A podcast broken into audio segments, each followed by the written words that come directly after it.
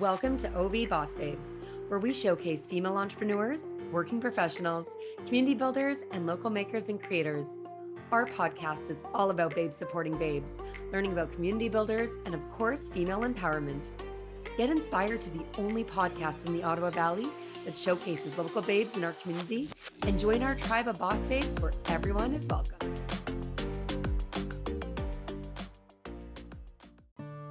Situated on the beautiful Ottawa River, Pembroke is a vibrant little city that is known as the heart of the Ottawa Valley and the largest commercial and service center between Ottawa and North Bay in Eastern Ontario. And Pembroke is open for business with their economic development at your fingertips. Whether you're looking for help starting a new venture or expansion plans for an established business, you're just one call away from all the information you need. We encourage all Pembroke businesses both home based and commercial, to register their business online. Check out their grants for businesses and property owners, learn about major industries and Pembroke's labor force, and so much more. Famous for its heritage murals, its love of hockey, and its beautiful natural setting, Pembroke is a wonderful community in which to invest, live, work, visit, and play. Learn more at pembroke.ca forward slash economic development.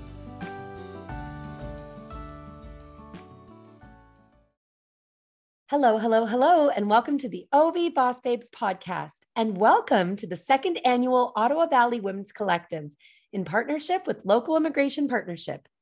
My name is Holly Molinar, and I am the host and founder of the Ottawa Valley Boss Babes podcast, and most recently, Ottawa Valley Women in Business events.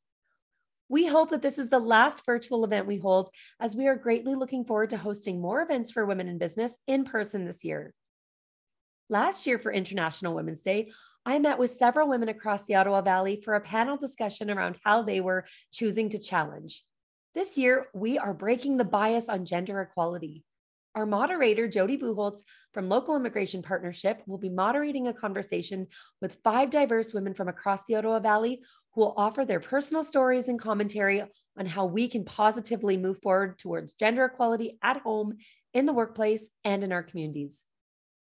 Before we start, I'd like to thank our event sponsors for helping to make this event possible Renfrew County Community Futures Development Corporation, Ottawa Valley Tourism Association, Petawawa Military Family Resource Center, PARO Center for Women Enterprise, the City of Pembroke, Laurentian Valley Township, the Town of Petawawa, and the Town of Renfrew. We are so fortunate to have such great supporters with organizations and municipalities across the Ottawa Valley supporting OV Boss Babes podcast and Ottawa Valley Women in Business events. Now I'm going to introduce you to our panelists. So, first we have Chris Kite. She is a Renfrew resident, a professional MC, and she has hosted confidence building workshops and is the founder of Renfrew Pride. Ellen Wong is a Petawawa resident, proud mil spouse, she works at Algonquin College waterfront campus, and she has strongly been advocating for the creation of a diversity and inclusion committee within the town of Petawawa. Next, we have Karthi Rajamani, the CEO of the Pembroke Public Library. Karthi recently received the County of Renfrew's Warden's Community Service Award in 2021, and she also participates on the City of Pembroke's Diversity Advisory Committee. Amanda Martin lives in the town of Deep River, is a small business owner, has organized the We Are Women campaign to bring an end to period poverty, and is passionate about human rights. Finally, we have Sonia Burgeon. She is originally from Renfrew, a committee member of the Renfrew Diversity Committee, was crowned Miss Teen Ontario East, and is a musician, photographer, and music teacher. Now I'm going to turn it over to our moderator, Jody Buholtz, who's going to kickstart the conversation. So let's dive in. I, before we get into the first questions, I am just going to take a moment to acknowledge that the event today is on unceded and surrendered territory of the Algonquin people. And so, uh, traditionally known as the Anishinaabe, Algonquin people are the original inhabitants of the area um, where we live, the beautiful Ottawa Valley.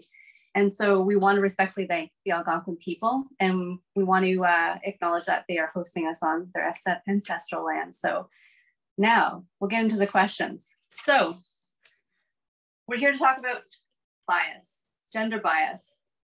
Does someone want to define gender bias for us?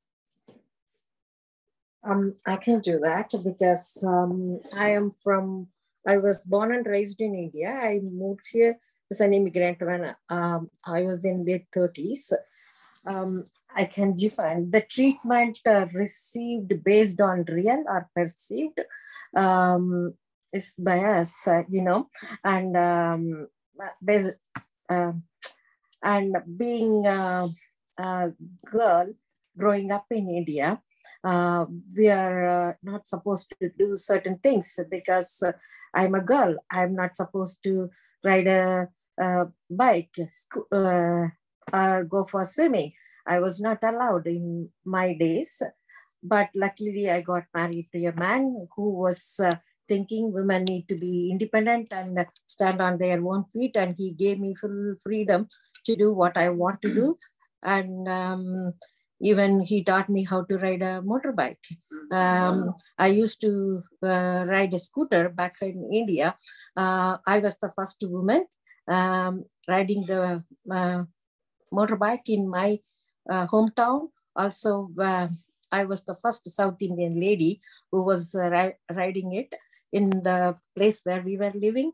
And I was looked by others like I'm doing something wrong, but I didn't care.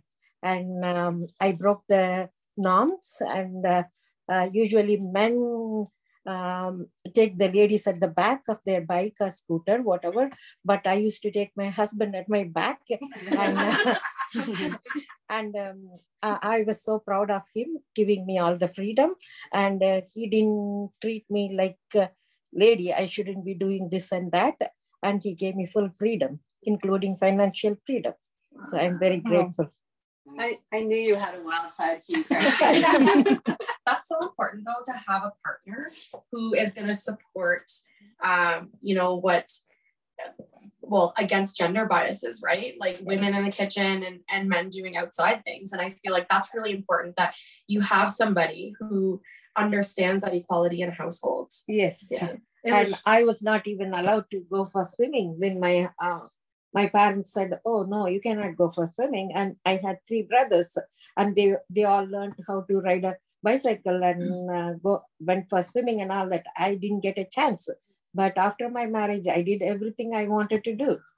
Um, See, I I grew up in a single parent household. I was raised by a mom, so there wasn't that gender role, that typical gender role, right? We did everything. We cut the grass, shoveled the driveway, unplugged the like I helped her build a barbecue, put a lawnmower together. We didn't have that. So when I was growing up and people said, well, you can't do that, you're a girl, it was like, so what? You know, I played sports. I played baseball, volleyball, basketball. And I remember one time a guy saying to me, You throw like a girl. And I remember saying, I bet you you wished you did too. Like it just wasn't something that I grew up with. So when I became a single mom, raising my son, we didn't have those gender roles in our household because, you know, you did everything.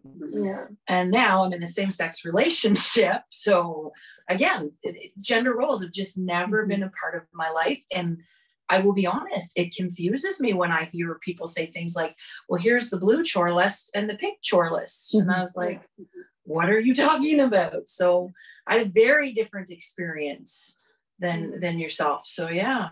I think also um, anybody who is a military spouse knows like there are not going to be roles that you don't do because your partner is away a lot of the time, right? Like um, if it's taking out the garbage, if it's snow blowing the driveway that are normally going to be a blue type of of uh, chore in the house, you know, sometimes your partner's not there. And same goes for me. I travel. I'm I'm a recruiter for a college, right? I get to travel all the time. I'm not there to do my husband's laundry and cook and clean every day. And that's really important is that we continue to um, to break those biases in households because our children see that. And Absolutely. you know, that's something you remember. You know, it, cooking is not women's work. Doing the laundry is not women's work. That is a household responsibility that everybody shares. And because that's how I grew up, that's how I raised my son. And now my partner and I, we split responsibilities based on what we like to do. So I actually would be doing the what used to be traditionally gender uh, female roles. I love to cook. So I do the cooking. Because of my injury, she goes out and cuts the grass and and snow blows or shovels. Because we're a same-sex relationship, it's amazing the assumptions people put on us. Well, you're the female in the relationship. She's the male in the relationship. And that blows my oh, mind that, that we have to pinpoint people yeah. into these gender roles, which in the LGBTQ community is why we feel so much backlash when you have non-binary or transgender individuals. It doesn't fit those here and here, and people's minds just kind of explode. I like how so we've touched on pink and blue jobs. This this was something that was in my life as well. And uh, I grew up on a on a farm, on a dairy farm here in the Ottawa Valley. And um, I think that I was very, very aware of space defining gender bias at a young age because uh, on the farm, it didn't matter what gender you were. The expectation was that you were going to get the work done. Mm-hmm. If you had, you know, if you weren't physically capable of doing the work, you figured it out. Yes. And so having that in, in on the farm, but then in the home, that's where the pink and the blue jobs were. So, you know, mm-hmm. that you did the cooking, you did the cleaning. Mm-hmm. But the expectation as soon as you went outside, you're capable of cutting and splitting wood and piling it and you know throwing bales of hay and, and all of these things. And i just remember thinking huh this is interesting. Why wh- what's the difference between there and here?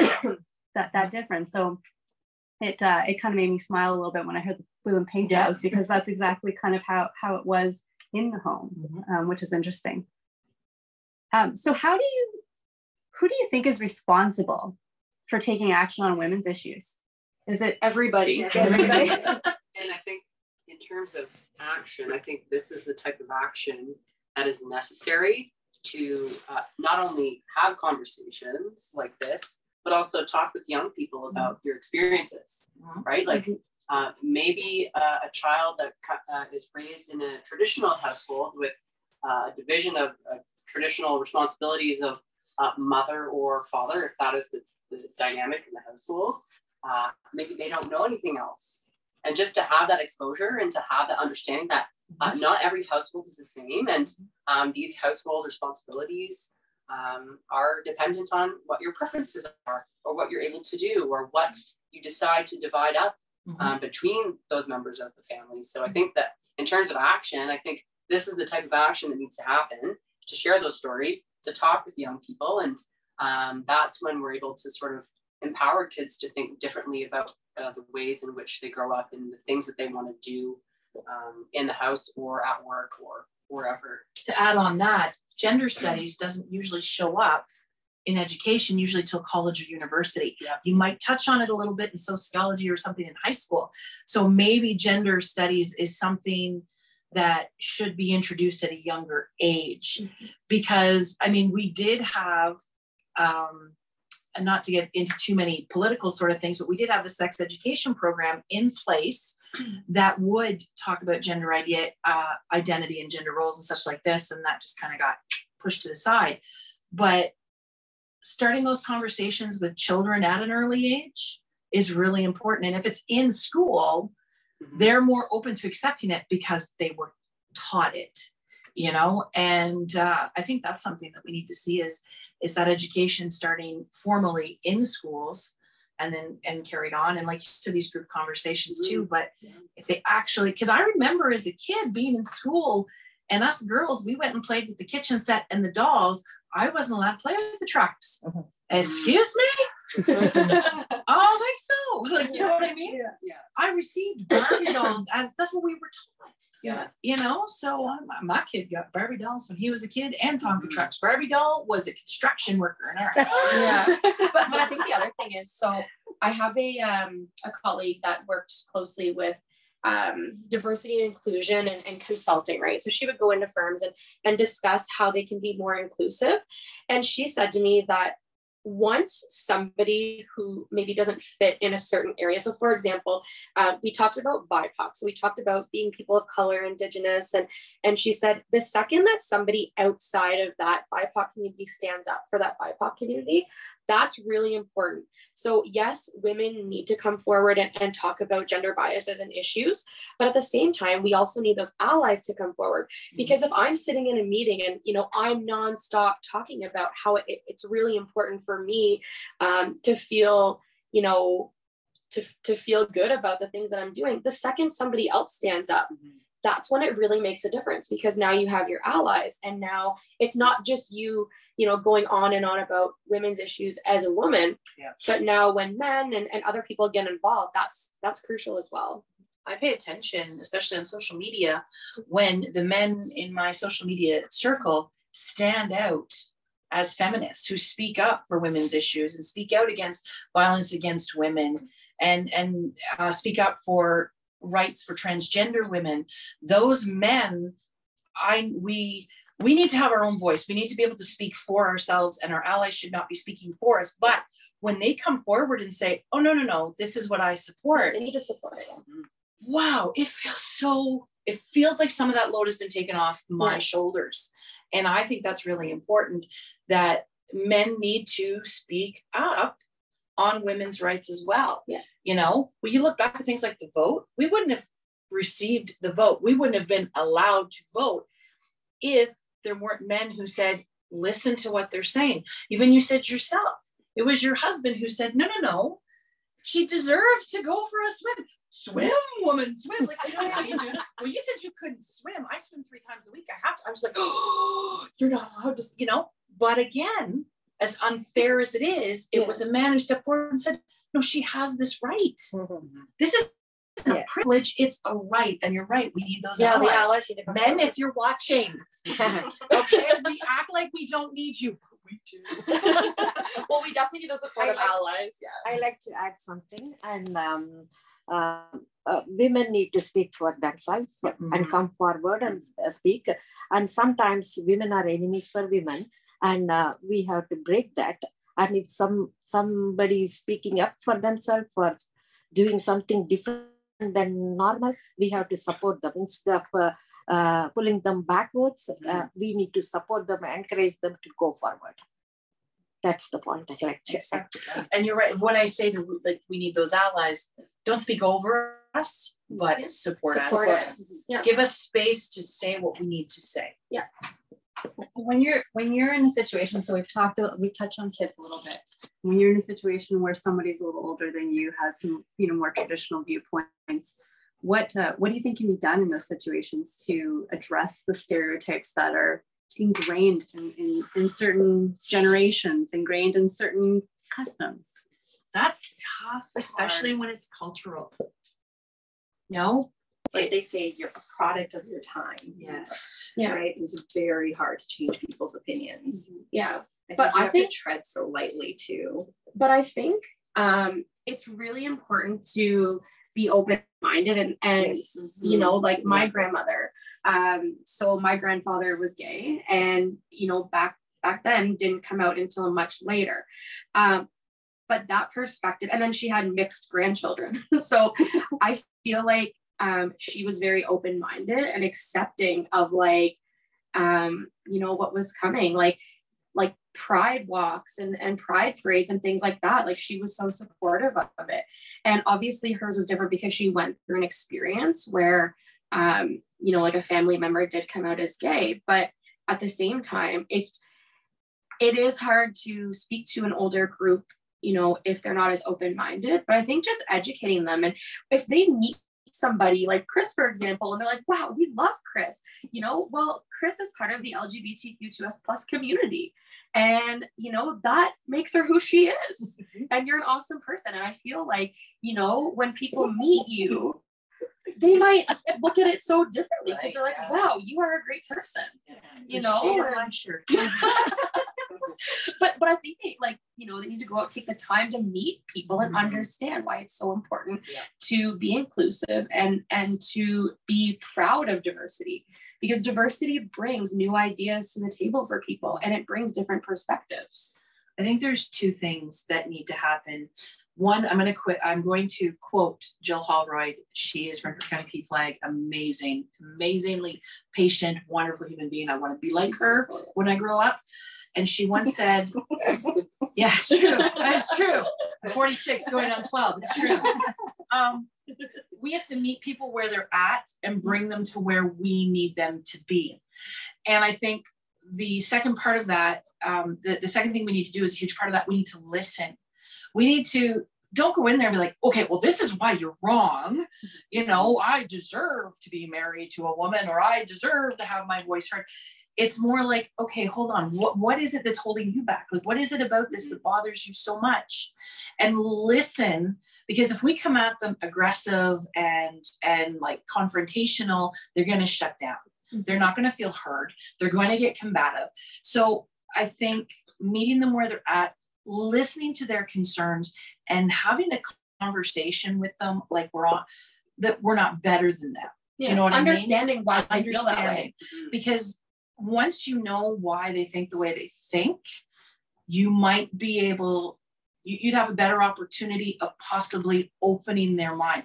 I always tell people, I'm not trying to change your mind, I'm trying to open your mind. Yeah. And it could be a bias that they experienced or you know that they just believe in. It- yeah. And I mean, again, when I said it's a cultural thing, I, like I said, I, I'm white, I'm Irish, um, I'm LGBTQ2S plus, but I certainly wouldn't go to a BIPOC individual and say, the way your culture treats you is wrong.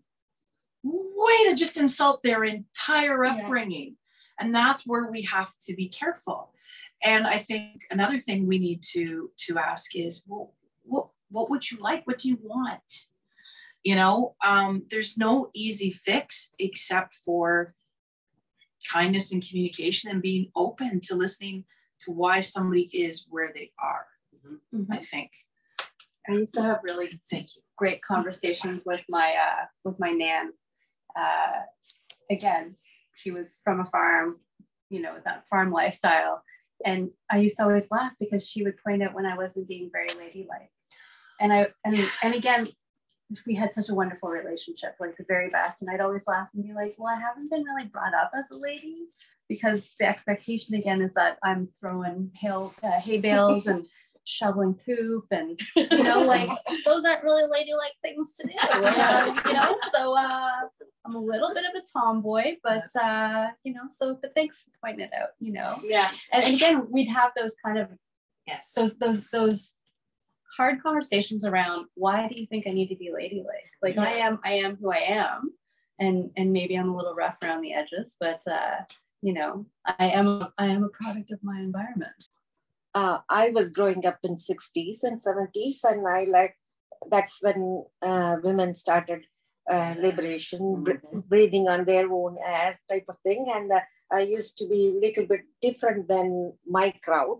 And um, my grandma used to get nervous. Oh, why are you dressing up like this? No, you can't do that. Uh, but luckily, my mom, which she didn't have freedom with her mother, so she used to support me. No, no, she's doing good, and uh, she can dress up like that. She can go out, and it's not uh, anything wrong she's doing. I'm not supposed to go out after five o'clock because when it is dark, uh, and again in India at that time, uh, girls, uh, it's not safe to go out. But I went anyways. But I was, uh, I was bold. Um, uh, I put my feet and I, I stood for myself. And but my gra- sometimes I think of my grandma. Why don't you grow up? And I used to fight with that. Why don't you grow up? Why don't you come to my uh, shoe and see? Nowadays, it's all changing. You have to accept how people are, and um, you can hold on to what you had. You have to let it go and uh, grow up with the um, with the evolution. You have to change. Yeah. exactly. my, my grandmother so this is just a, a story just um, based on racism. So my grandmother used to take us to dance classes and um, this is my mom's mom so she is caucasian. And there was one time where um, a lady was sitting in the dance class and watching the kids and she said to my grandmother oh i think that's the little half breed pointing at my sister not knowing like that's my grandmother. My grandmother stood up and said, That half breed is my granddaughter, and walked out of that room. So I feel like, um, you know, coming from like just the background that we have of a multicultural family, you know, um, like that's really important that she should stood up and said that. And she's been with me several times where people are like, How is that your grandmother? She's white. And I'm like, How is that any of your business? Number one. And number two, like I'm mixed race. So you know, Yeah. it's yeah. And that's why I don't buy into the whole it's their generation. Yeah. You know, because I've I've had conversations with individuals in in their 70s and 80s who think like I do. Yeah. And then people my age are so narrow-minded and intolerant and unaccepting. So I don't buy into that generational mm. I think I'm that's saying that word gently. yeah, but a nice like point that you made is that we are conditioned to sort of um, have certain perspectives about what people should do based on their genders, and I think that uh, in connection to your point, we need to really encourage people to be self advocates and and express, like you said, what we want, what we want to do, and uh, at the end of the day, like uh, if if someone wants to do something, someone wants to be an engineer, but they're a female, do it.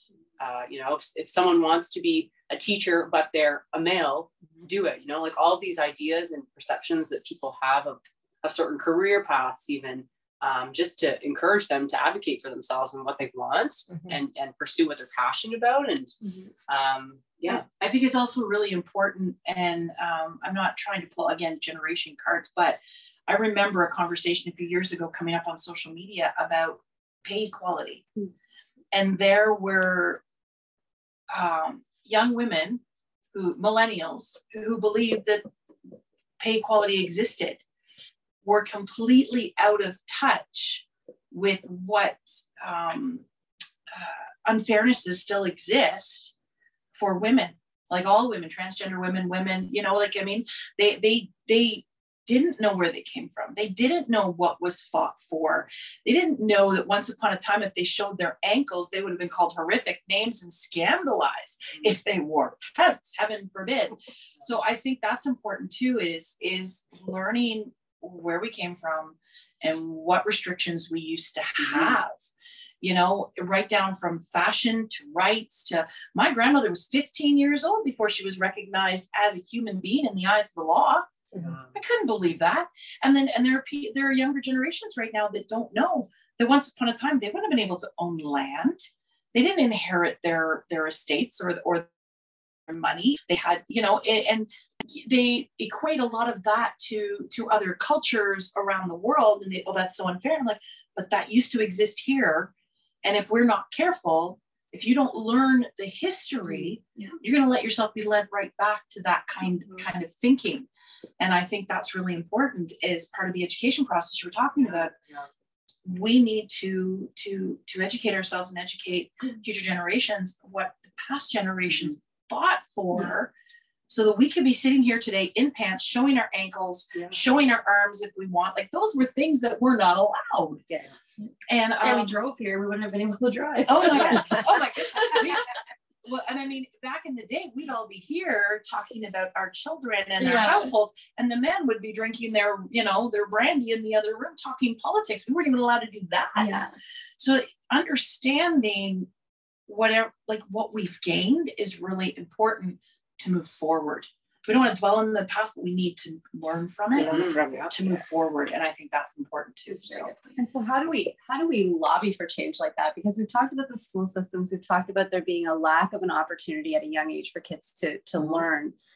How do we lobby for something like this, the curriculum to actually be created and implemented? I mean, there was a, you know, pre-COVID, sort of COVID, there was around sex education. That you know, the the the rollback to uh, I think it was 20 year old curriculum. So if we've got if we've got an uh, Ontario school system that is using out of date sexual uh, education information, how how do we get them to look at the need for the type of education necessary in the school system so that we have empowered boys and girls and non-binary kids coming up in the world who who know what the history is and who can move forward to voice and to demand equality. That's Just looking at sex ed, like when I did it, we were split into groups, boys and girls. Boys didn't learn about periods.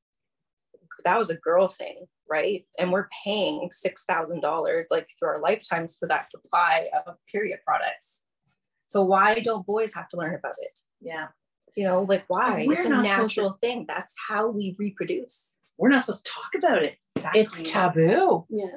Like when I started doing stand up, we were told, uh, I was told, like, like as a female comic, there are certain things you don't make jokes about. And one of them was your period. You don't talk about your period. So what do I do? I get up on stage and I say, so I'm not supposed to talk about my period because guys, it makes you uncomfortable. But you'll watch the opening scene of Saving Private Ryan over and over again. I live it every single month. there's bleeding, there's bloating, and there's a little crying. Let's be honest, because oh, it's it's you know we're embarrassed if we get a spot of blood on our our bed sheets. These are things that need to be normalized. And, and and that's important. And you're right. I'm so glad you brought that up because I haven't had a good period of talking forever. I remember being in high school and I was on the phone talking about how I hadn't had my period for like seven weeks and I was really worried like I, I knew I wasn't pregnant. I was still a virgin, but and off the phone, and I was like, well, who are you talking to?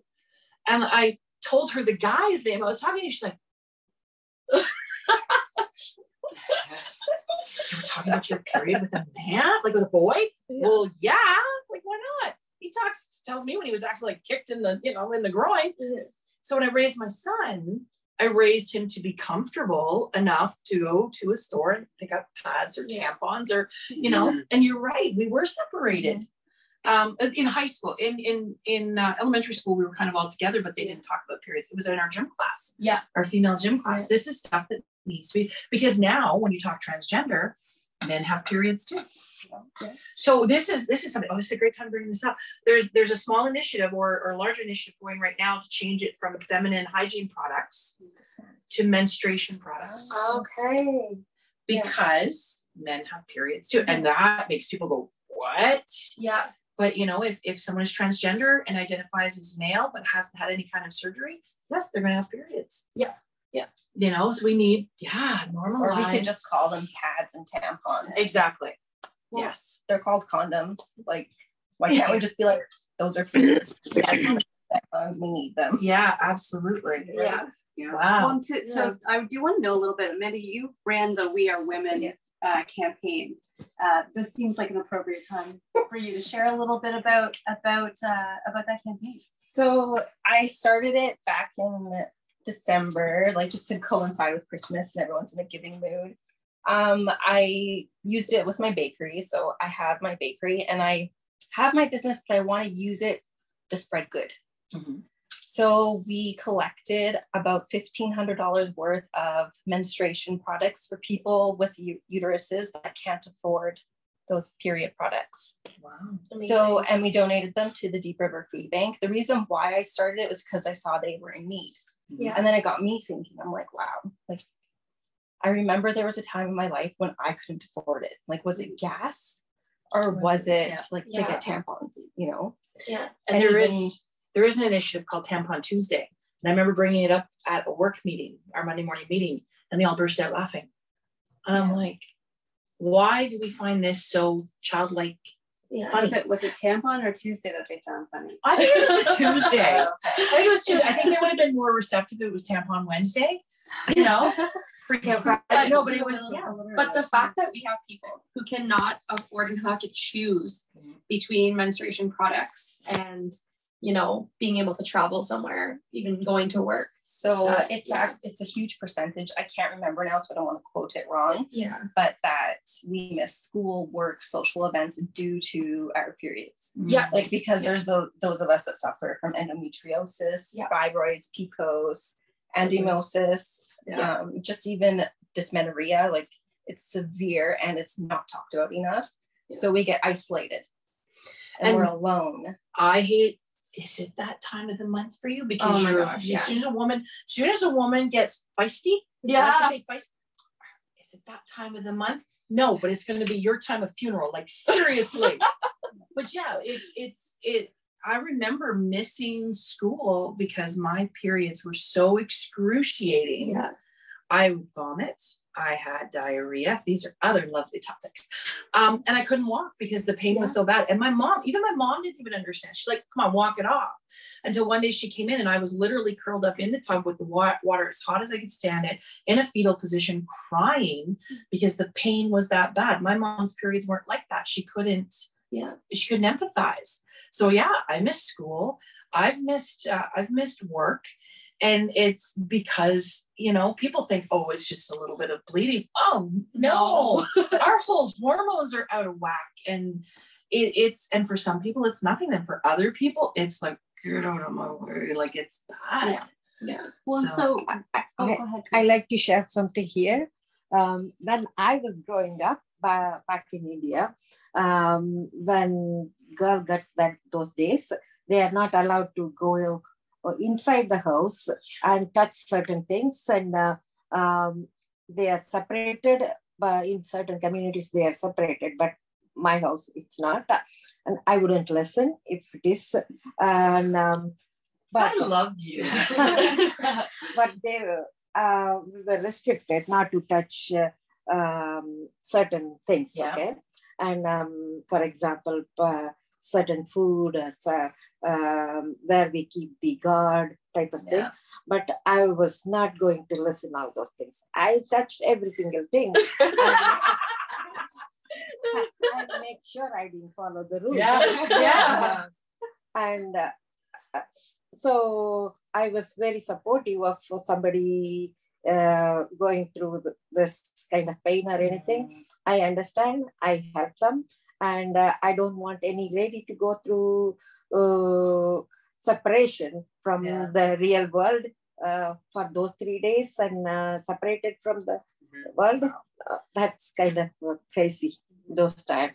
Well, I, I remember reading a book in in high school. We had to read. I can't remember the name of it, and um, I couldn't believe this actually happened in, in places of the world. Uh, in this particular um, village of this culture, and I'm not going to even try to remember where. I want to say it was in the continent of Africa. But when the women got their period, they went to the bleeding hut, mm-hmm.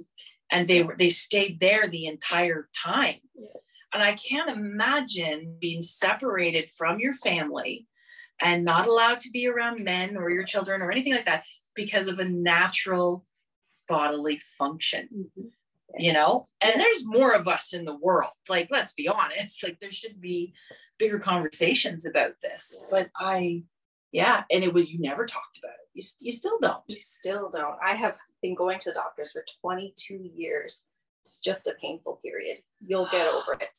Don't even get me started a on painful period. that's another thing women are not taken seriously. We are jumping all over the place from our poor moderator, but that's another thing. Women have a tough time being taken seriously at a doctor a doctor's office as well for a variety of reasons. Oh, it's just your age. Oh, it's just your weight. We're not listened to.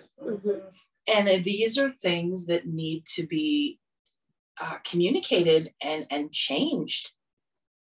Yeah, yeah Preach. yeah, I, I, I, I just, and we're written off as, you know, oh, it's like you said, it's just your period. Oh, it's just this. Oh, it's just And that. that portrays It's women as weak. Anxiety. Oh, It's like women are weak, women are oversensitive or emotional, but it's like try going through that when you have pain so bad that you can't leave your house or you I know. gave birth to a 10 pound child naturally. you cannot call me weak. Yeah. I've actually had to quit my job because of my endometriosis. Oh. yeah You know, and I'm still waiting COVID, right, to Yeah. get in to see a specialist. I was I had a medical event two years ago, and I was told if this, this had been five years ago, I probably would have been turned away and went home. And it was a serious one where I had ended up in the hospital in Ottawa. So it's because of the my cardiologist, she's female, and because of her research in Ottawa is the reason why I was recognized with a heart attack. Wow. I was on a run. Yeah. Yeah. Well, and heart attacks manifest differently in us. Yes. You know, It's and called- that's, mine was called SCAD. Like I have SCAD Yeah. disease. So because of her research, her intern was the one that went. She had. She's probably had a SCAD. Like she needs to come to Ottawa now. wow. And so if five years ago though, I would have been like, "Mm, it's probably just your anxiety. Go home and take an Ativan. Yeah. yeah Wow. So in, and in those cases where where you're emotional, where you're expressing yourself, no matter where, doctor's mm-hmm. office, workplace, and and Ellen, like you said, that that's seen as a as a sign of weakness.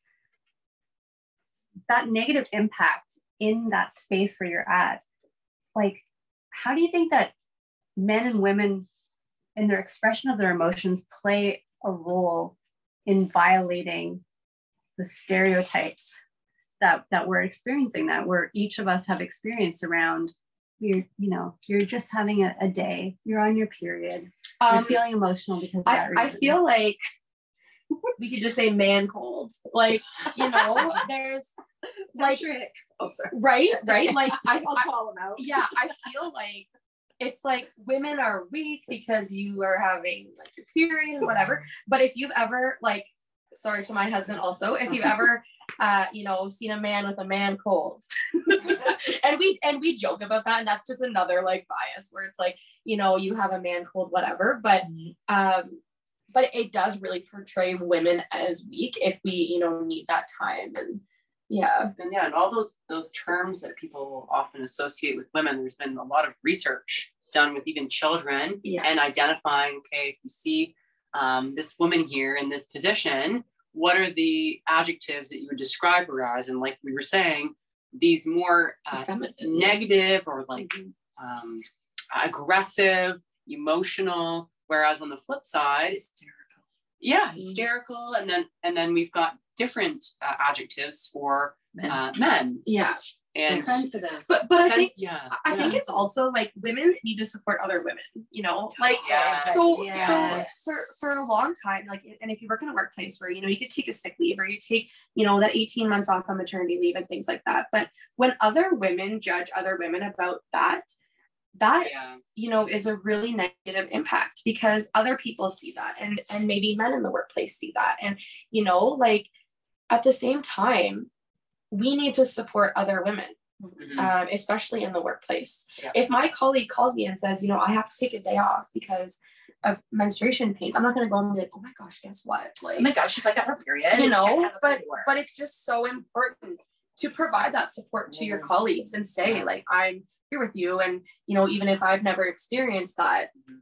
like, you need to be understanding to those people. do do we need to call it what it is then do we need to start to to be more transparent saying instead of saying you know i'm i'm taking a sick day and just kind of leaving it at that i'm not feeling well i've got a little bit of headache being like i'm taking a sick day because my period is unbearable or and again i know that that, that might come across as being a little maybe unprofessional depending on who you're saying it to Yeah, but really just like calling it out to say i'm calling this what it is. Mhm.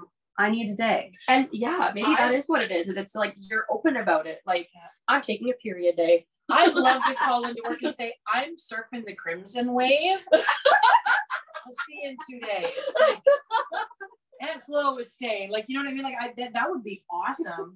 And actually, you know what? That goes back to the whole work thing. We shouldn't even have to say anything for any reason. I'm not coming in today. I'm sick. Yeah, yeah. I think most But you're right, yeah. normalizing. But talking about women turning on women, we live in a culture that has been very carefully crafted to keep us um, at odds with each other.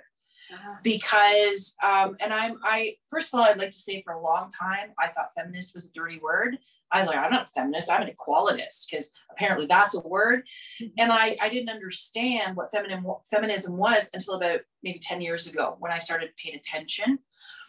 So, and so my, my people might say this is the angry feminist in me, but we, we've been, we live in a culture and a society where it only, um, I want to use this word, behooves. you don't know what it means, but I like how it sounds.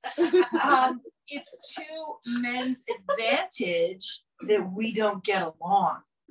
We're constantly compared to each other Yeah. our intelligence our beauty you know we have been taught to if i'm if i'm a professional woman i've been taught to judge the woman who decides to live the traditional role of staying home and taking care of her husband and her children the woman who decides to be a stay-at-home mom has been taught to um, look down on the woman who's at work and not there for her kids all of the time we are pitted against each other 100%. because it makes us easy to manipulate. And I say that because I don't get to talk about this often. Prior to the introduction of certain religions, without getting into religion, we had a large matriarchal society around the world. Women were the cultural leaders. We were the spiritual leaders. We were the political leaders. That's why certain religions have worked very, very hard to diminish our importance, our intelligence, and our role in society. And we have been taught to be catty with each other Mhm. instead of supporting each other. So when we put other women down for what they wear, you want to wear a mini skirt that shows me your thong, go for it, lady. I love it. Do it. Do what you want. Wear what you want to wear. But we have been taught to judge each other based on what we wear and how we act. If we are sexually active, well, now I don't know if I could say this, we're sluts. You know, if we're wearing the wrong kind of clothes, you know many women I have heard say, well, she's asking for it? Ugh, Did that come from your mouth? don't even. But that's how we mm. have been taught. We've been taught to judge each other because if we ever got our act together and mm. supported each other and grew together and stood together, the powers that be that benefit from us being easy to manipulate would be, ter- they don't want that. They'd be terrified. So that's why it's so important that we put an end to this gender bias. The newest thing is the TERFs, the trans exclusive radical feminist. Because as soon as we as women welcome transgender women into our fold and support them, we've just strengthened our resolve. We are pitted against each other. Yeah. And the sooner we see that and put an end to it, the more we're going to see our world change mm. and more doors open for us, more rights for us. We're going to have more women in places of power. We're going to have little girls who see a woman run for president and not be called horrible names by some man who's afraid of her. Mm. Chris for president. yeah. You but, got it. But, but I think like building on that too, like mothers also um like that happens a lot with motherhood, right? It's Mhm. like if you don't breastfeed, well now your kid doesn't have you know certain antibodies and and you're not close to it- them. yeah, and if you like formula feed and you know, and like you said, stay at home moms, not stay at home moms, and it's Or like it's it's a nonstop forbid- comparison. Or heaven forbid, choose not to be a mother. Okay, that's a big one. Like, That's a big Yeah. one. yeah, you weird, like, yeah, judge, yeah, judge if you choose not to be a mother, Yeah. You'll change your mind. Oh. Or maybe when Well, you meet the right but person. you'd be such a good mom. yeah. Such They'll a be lonely. mom. Well, Or- don't you think it's selfish of you to not bring a life into this world? I'm sorry, have you met this world? Like there, but no one says that to men. No one ever says that. no one ever asks a man like, when are you having babies? Oh, do you plan on going back to work when your child is born? Um, but but I think like so I remember when we got married. Sorry, a little aggression. When I got married four years ago, someone wrote in our guest book, have lots of babies. And I was like, oh my goodness. Like someone wrote this in my wedding guest book. Like we had just gotten married. And I think like it's a never ending, like, okay, you start dating somebody. When are you getting engaged? Well, when are you getting married? When are you having kids? When's your next kid? Okay, now when's retirement? Like it's like a nonstop I like, would have pressure on women. Make each other laugh. Like, That's what you Yeah. write in those and, things. and women like now what's happening is like we spend a lot more time in post-secondary education right you know a lot of us go to school for you know college and university and and uh, getting masters and phds i work with a lot of very educated women that have their their phds and they've had children later and it's like well if if you don't have kids before you're 30 it's going to be a lot harder and that's a pressure that is really put on women from society Timelines. Yeah. timelines. And even my partner, my partner is much younger than I am. Uh, she's closer to my son's age than she is to mine. But anyway, she's 28 and she's already feeling that pressure of, well, we should have children soon. And I, do you want to have kids? Do you really want to have kids or do you think you're supposed to have kids? but it's a societal She's- pressure Well, she stopped and went, um, uh, well, am I not supposed to want to be a mom? Yeah. I'm like, well, you need to think about that. Like, mm-hmm. I'm good for it. You're chasing the kids. You're younger. But she had to stop and think. Yeah. Is it because I want to or because I feel like I'm supposed to? and it's that timeline that people put on women it's mm-hmm. like after and, and i can't remember if it's if it's 35 or 34 but it's like after that you're considered to like Geriatric. yeah like it's a geriatric pregnancy and it's like 34 years old if you want to become a doctor you're just starting out your life if you have done you know Mhm. eight years of school or five years of school you're just starting out your career and then all of a sudden it's like having to think about um, you know leaving that career or taking time off when you know you worked so hard to get there The only timeline that counts is the biological one. Yeah. You know, if there's dust on the eggs, maybe not so much ready to have a kid kind of thing. but that that is that is the pressure to to oh and to meet the right guy Mhm. you know that's all i ever heard. I need to meet the right guy. Apparently my right guy has a vagina.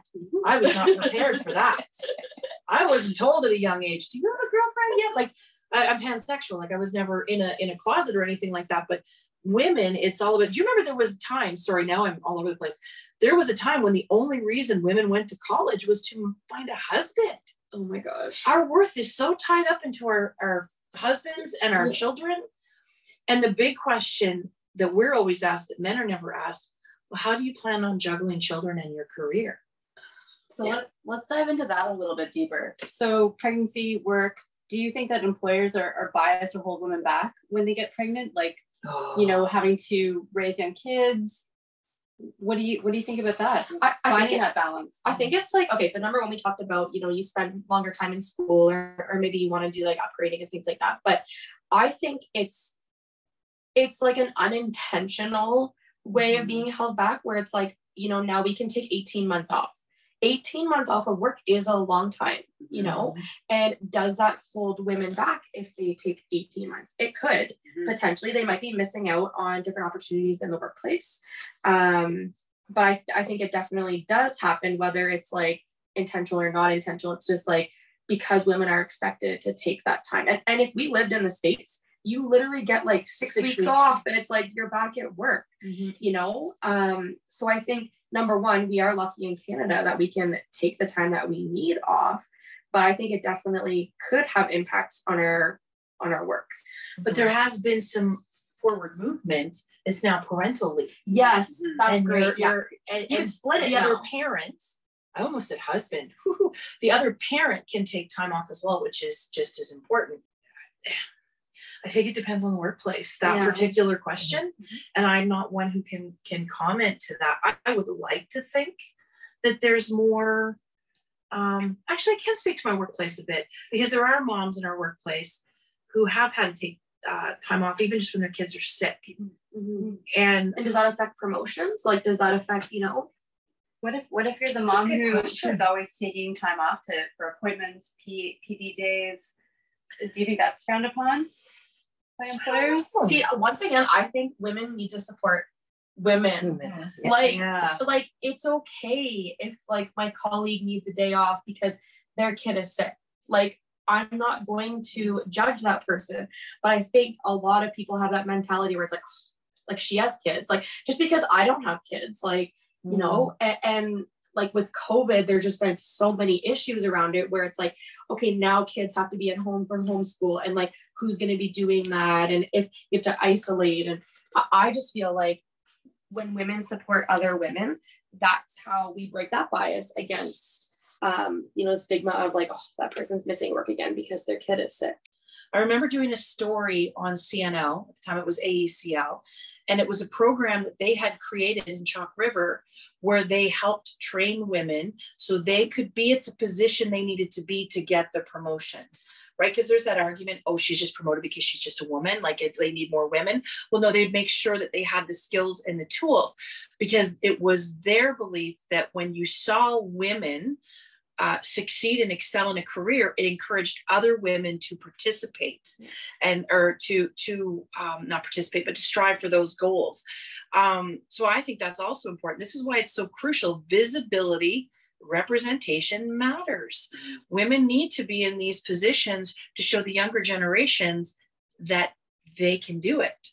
You know, and I think that's really really important um, in regards to the workplace and eliminating these issues for parents and for women is to get more women up into positions of authority in places where they can make change. Yeah. And it's only to be better for the workplace. I would like to add to this in my, my workplace. So one of the employee has a younger child, and we were all uh, always supportive whenever she takes off for the sick or something. And uh, so we have to be supportive of other women. Mhm. Then only we can go forward and uh, break this bias.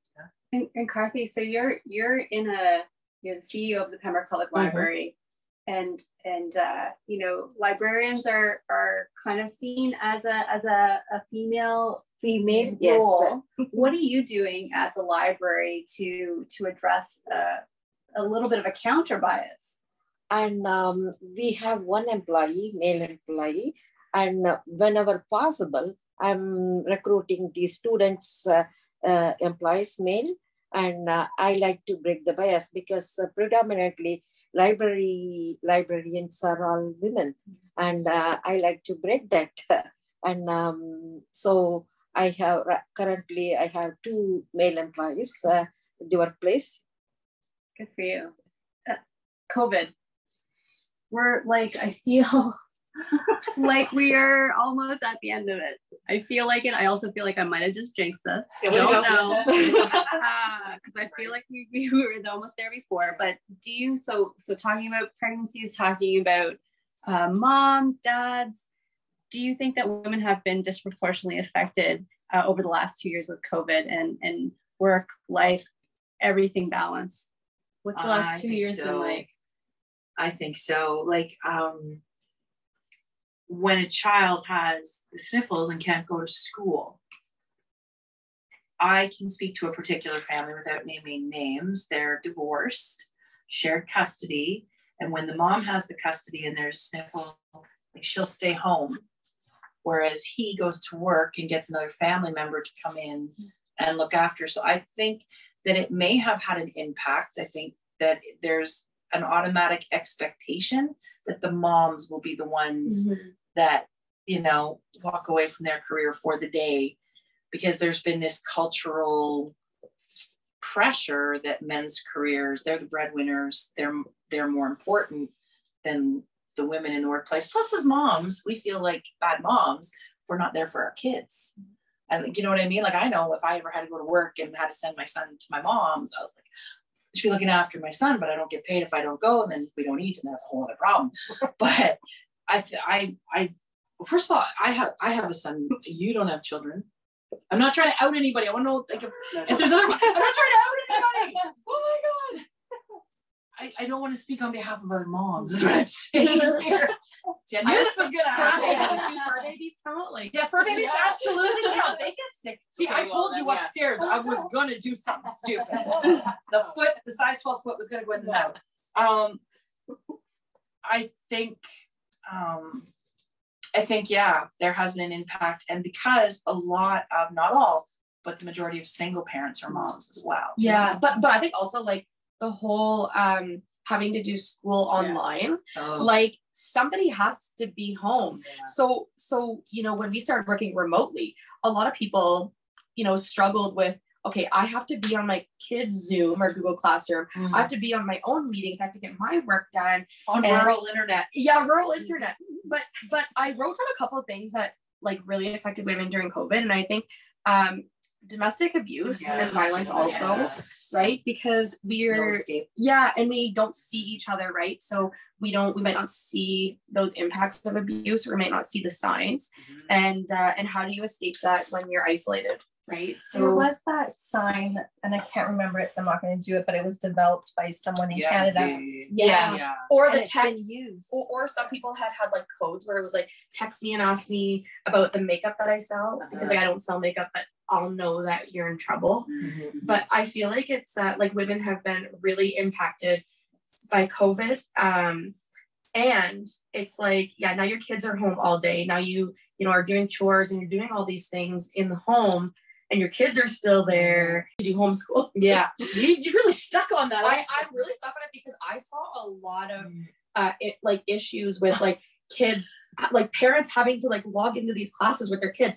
And I remember one day, like my my niece, um, her daycare was closed, so she uh, went to my dad's house, and my dad and her logged into the class. yeah. And they're like cutting snowflakes and things like that. She's kindergarten, and like he's sitting there, like he's retired, and you know it was a little bit different. But if my sister was taking time off, and and she doesn't want her to fall behind at all, but like taking time off, and you know my she wasn't getting involved with like the social skills and those types of things but moms were expected Yes. to like sit at home and and essentially help teach their children The And reason- some days still squeeze in the eight hours of work. Yeah, And make a meal and yeah. do the laundry. laundry. and So you're, you're getting emails at Yeah. you know midnight, one, two in the morning because that's the only time that a lot of women have the opportunity to to get to the work. That there's still an expectation. I say expectation loosely, but still Yeah. uh, maybe a sense of responsibility to get it done. It's it's yeah. So I'm gonna say yes. Yeah. Short answer. Yes. So yeah, COVID definitely has impacted. it. Yeah. Yeah. Thanks for tuning in to the OV Boss Babes podcast. We're going to hear from our sponsors. Stick around, we'll be right back.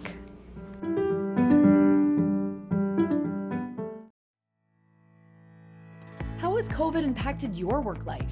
If you've been laid off, want a different job, or even a new line of work, do yourself a favor and visit PMFRC's Employment Services. Their team of friendly, knowledgeable staff will help achieve your employment goals. All services are free, confidential, and tailored to your needs. Make 2022 your year to shine. Call PMFRC Employment Service at 613 687 1717 or visit petawawaemployment.ca.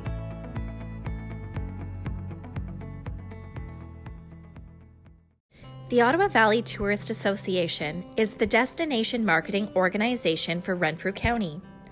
They will lead your path to outdoor adventure, scenic strolls, open roads, rustic artisans, and more.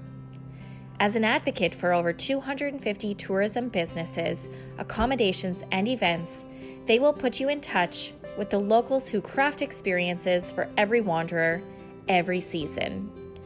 Beyond marketing, the Ottawa Valley Tourist Association provides members training and business development, workforce recruitment, and networking opportunities. The Ottawa Valley Tourist Association is the voice of tourism in Renfrew County and represents the interests of the tourism sector at the regional, provincial, and federal levels. If you are a tourism business or event, or a supplier who services to the tourism industry, consider joining the Ottawa Valley Tourist Association tourism family. Membership is free and benefits begin as soon as you join. To become a member and to help visitors find their next path to explore, get in touch at info at ottawavalley.travel. Renfrew County Community Futures Development Corporation is designed to support enterprise, community based development.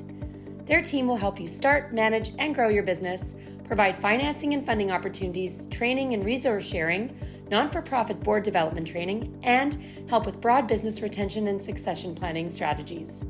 Get in touch with Renfrew County Community Futures Development Corporation by visiting their website at www.rccfdc.org or give them a call at 613 431 3951.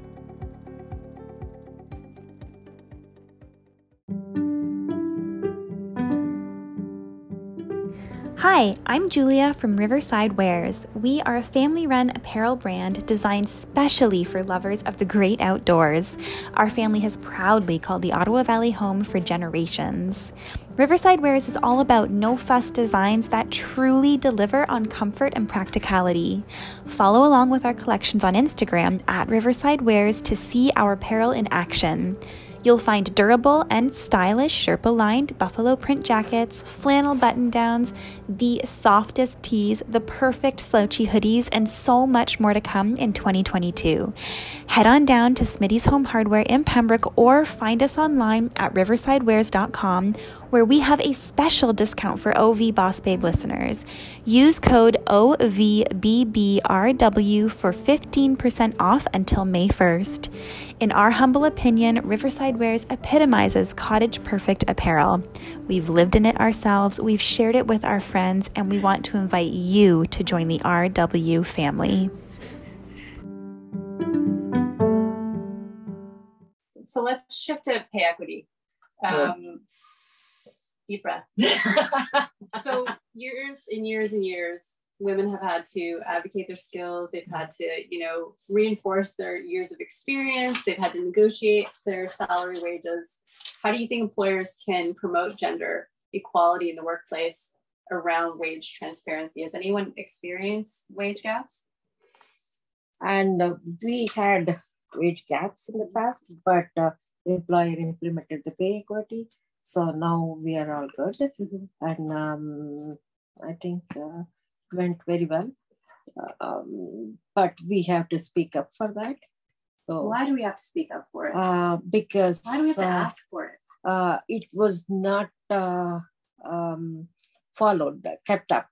Uh, so many years before they did pay equity. After that, it was not. Uh, uh, we have to maintain the pay equity. Yeah. Uh, it was lost uh, because a lot of work involved, and um, those who are in a leadership position, they need to take uh, charge and do it. But it was not done.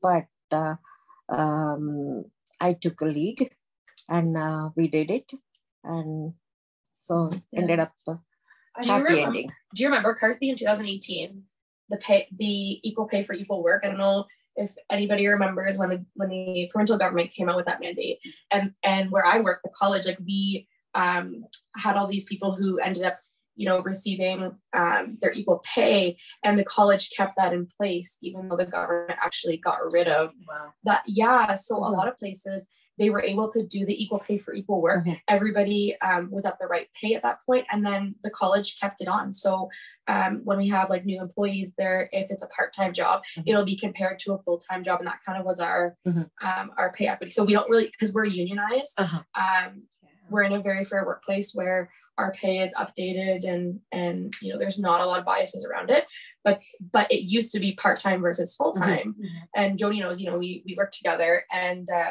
and then what happened was equal pay came in and the colleges kept continuing with that even though the government got rid of that mandate And we do have uh, equal pay for part-time and uh, Yeah, full-times. Yeah, yeah, we do Yes. have that. I think that's why we're seeing a huge. I mean, I'm addressing you with this because I think it's where we see a huge um, new crop of female entrepreneurs because that eliminates that. You've got your own business. Like, is it? Let me ask: Is that? I'm sorry, I'm taking your job. was that a driving point for starting your own? But like, was that something that Yes. impacted your So, decision? I'm from Alberta and I worked actually with the health union there for almost 10 years. So it's very fair. Like yeah unions are but I've had people before me fight for that. Yes. Right? Nurses stood up and fought for us. So there has to be credit given where it's due. Um, but coming here, it's actually a huge page decrease from what I was making in Alberta to here in healthcare. So I was like, I'm going to do what I want to do and what I'm passionate about. I'm going to quit where I was and I'm going to start something new. So I did it. It's been hard, but Yeah. yeah. And also the pay equity is not only doing one time, it has to be maintained Yes. over the period of time. And uh, it's a lot of work. Um, those who are in leadership position, they have to take lead and uh, maintain that. Yeah. And so Mhm. on on that point, um, what's the one thing that you've seen locally in your experience of, of companies who are walking the talk, that they are stepping up and they are providing And I would say equity library, library? Yes, Yeah. and um, so we maintain the pay equity and all the time. If there is a job description changes, I make sure uh, the position is getting paid uh, in a fair way com- uh, compared to the comparative, male comparative. And um, so always uh, make sure it's happening. Hopefully it happen in the future too after I leave. And uh, I make plans. Uh, so I'm hoping that will continue. Yeah. And I hope to see like the government has a bill out right now where um, publicly funded organizations and, and positions can only receive a 1% increase um, on certain benefits and, and pay. And we see a lot a lot of that right now with nurses, uh, which is also one of those jobs that is a primarily um, female dominated industry. But a lot of people don't know that that actually also affects teachers, which also is Mhm. a you know Female female dominated. dominated industry. It affects um, like myself working at, in post secondary institutions. So um, hopefully, um, you know that bill will not stay around. But right now, um, those industries can only receive a one percent increase, What? which Yeah. Yeah, that's what the Sorry. bill- So wait, this is in Ontario. I've heard of Yes. Yeah, it's so and and what's happening is so that's why um like there was such a healthcare shortage because a lot of healthcare workers could only receive that one percent, but it's also affecting schools and anything else is Is it like a. COLA you're talking? Yeah, they reduced it like because normally the cost of living adjustment is two percent. Yeah. Mhm. Yeah, it's one percent. Yeah. So what's bill. happening is like someone like myself, like if I'm at the top of a pay band, like the only thing we could ever receive is one percent more, but it also affects benefits. So for example, if you receive, let's say a thousand, thousand dollars, a little bit a lot for classes, five hundred dollars a year, you can only receive like when you renegotiate your contracts and things, you can only receive a one percent higher than what it was. So the cost of living is is a lot. And then there's a lot of these um, female in like female dominant industries that they can only receive a small increase. Yeah, it's a really big thing. I would right like So to the give cost of credit to. living is like Yeah, because like if you get Sorry. Yeah, sorry. like if you get to five years, cost of living has gone up ten percent, but yeah, but you get one one five percent, you get half that. Yeah. So Yeah, you get one every year. Yeah. But it's very like it really affects a lot of industries. Yeah. I would like to give credit to uh, Pembroke, uh, City of Pembroke and Council. Um, and whatever male comparator for the uh, library employees get, we get it. Yeah, So that's all this, uh, nothing changed. Yeah, and same with Algonquin College. Like I said, we have a really equal um, pay because once again we are unionized and they did stick with the equal pay, equal work, and Yeah. they continued that, right? And the board kept, kept up with the city and Yeah. um, I would thank board for that. And um, so there is no um, difference in the pay for the male comparator and the library employees. So it sounds like there's a lot of employers in the area who are walking the talk, which is uh, which is really great to hear. What about human rights committees? Um, uh, I know, I think a couple of you maybe that have experienced human rights committees uh, in your workplace. I don't think I don't think the college like they don't advertise like a specific committee, but we are very strong in human rights because we deal with students with disabilities. We deal with a lot of different things where it is a human right to have access to those services. So um, we do have an EDI committee, so we do have an equity, diversity, inclusion committee, which I sit on. Um, but I'm not sure about like a specific human rights group, but we do follow all the mandates. And I looked up it in some of our human resources policies, and we actually include um, include those in a lot of our policies. Um, I know that uh, when my FM grew big enough, because we have stations all over Ontario, uh, we hit over 100 employees because we're federally mandated. We had to have an employment equity committee, and I and I sat on it uh, for when we met and such. And it basically just took a look at. Um, do we have barriers in place for people with disabilities, LGBTQ2S plus, uh, BIPOC, that sort of thing? So, um, and also try to identify do we have members of those marginalized groups in our employment and do they have what they need? You know so i think the biggest barrier that would have ever been in our station especially uh, in renfrew would have been for uh, accessibility. Um, we do have an employment equity um, committee within our employment um, to ensure that um, there is no dis- discrimination and such like that. And eventually, we also had to take uh, courses and training um, on gender equality and racism and things like that. So, and and there were people in our workplace because our workplace was predominantly Caucasian. We didn't have a whole lot of BIPOC. I know I'm like the LGBTQ represents kind of thing. um, so a lot of times we were reading these things going, well, you know, this this this couldn't happen because it never happened to us. But now we've been aware that it could happen to a marginalized person who worked with us. So Yeah, and there's So- a lot of grants now, like to make buildings accessible too. Like Yeah. I know when when we built our new campus, um, we received grants to be able to like every one of our doors is wheelchair accessible. We've got the bathrooms that are wheel- Yeah. wheelchair accessible and things like that. well, I think Ontario has a goal to be completely accessible by a certain date. thought it was this year. I know it was this year too, but COVID kind of, you know, so um, But I would say that there's still around accessibility, there's still there's some really kind of staple spaces that still aren't quite on the radar yet. So like breastfeeding stations, prayer rooms, things like Mhm. that. We did actually, so our EDI committee um, we did come up with like a couple different proposals, but we do have a student who, um, or a few students who use a prayer room, and generally they're Muslim students. So depending on the time of the day, like there's students that are using it now, which is great. That's Yeah. awesome. Um, but yeah, I think that's what breaking the bias. We've been talking about all the issues for women, transgender women included, but breaking those bias can only benefit everybody. Because this is my favorite saying right now. As soon as you try to stand up for somebody's rights and somebody gets all ruffled about it, this is not pie. We are not pie. There is enough for everybody. Just because this person is getting a bigger slice than they used to doesn't mean we're necessarily giving you less, Mm. but it's perceived that way because there are people who definitely benefit and profit from keeping those biases firmly intact, in place, and in play. And those are the folks that are going to fight tooth and nail. And they might be the folks that use derogatory terms. Mm, Has anybody experienced any derogatory remarks? Has been called honey, dear, sexy thing. Yeah. Oh, I love the. Oh, you're one of those women that wear sensible shoes.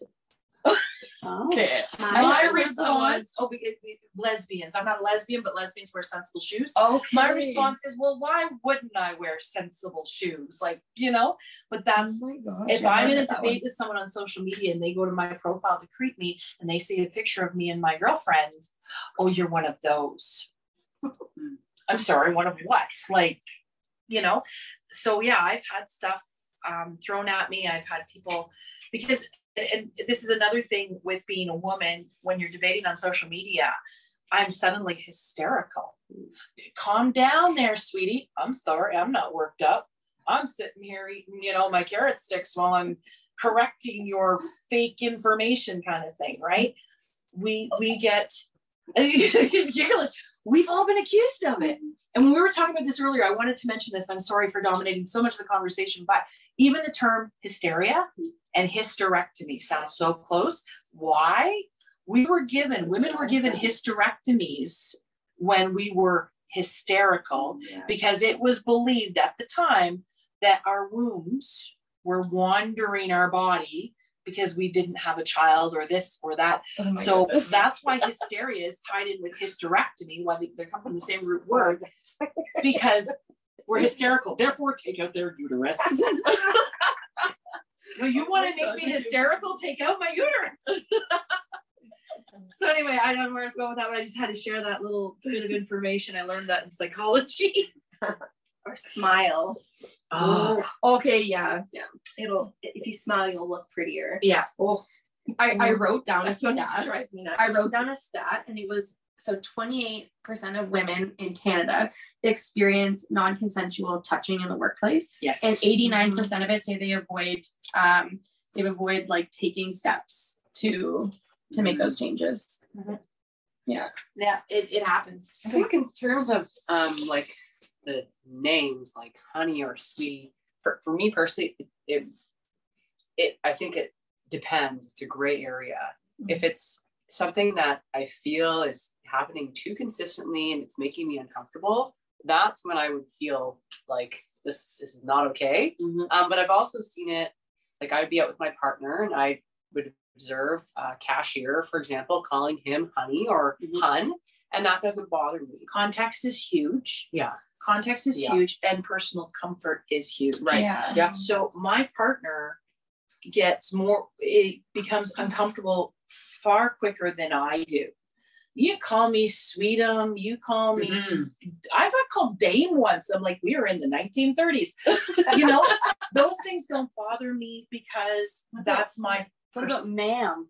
Ah, no. I, I corrected someone once who did that. I was like, I'm not a. I'm, I'm 30 years old. Yeah. What I do just- when they were so offended that I Yeah. corrected them. I tell all of them now, especially if they're guys, I'm like, listen, doesn't matter if they're nine or if they're 99, call them miss, they'll blush. Yeah. We all want to be missed, you know, and mm-hmm. but ma'am is a term of endearment, but she'll get more offended if someone were to say mm-hmm. honey or dear mm-hmm. or tell her an inappropriate joke, whereas I will probably laugh my butt off and be upset that I didn't think of it first. Yeah. So I do understand how difficult it is for people to navigate because some people are okay with it, some people are not. Well, if there's a, even the slightest chance that somebody might not be okay with it, maybe don't say it. Yeah. Do you know what Yeah. I mean? Know your audience, know who you're talking to. If you know me and you know I appreciate a dirty joke, Well, and you're a comedian, right? Like you are. I have, yeah, I can ha- I can take it. Like um talking about inappropriate comments, I want to go back. When I worked at McDonald's, there was someone who worked there in a position of authority. When we would crouch or kneel to stock the milk fridge, he would grab his pants and hitch it and say, while you're down there. this is Not okay. Right. Yeah. My response always was get me a magnifying glass and some tweezers and I'll see if I can find it. Didn't bother me. I could hold my mm-hmm. own. He Oh, didn't intimidate me.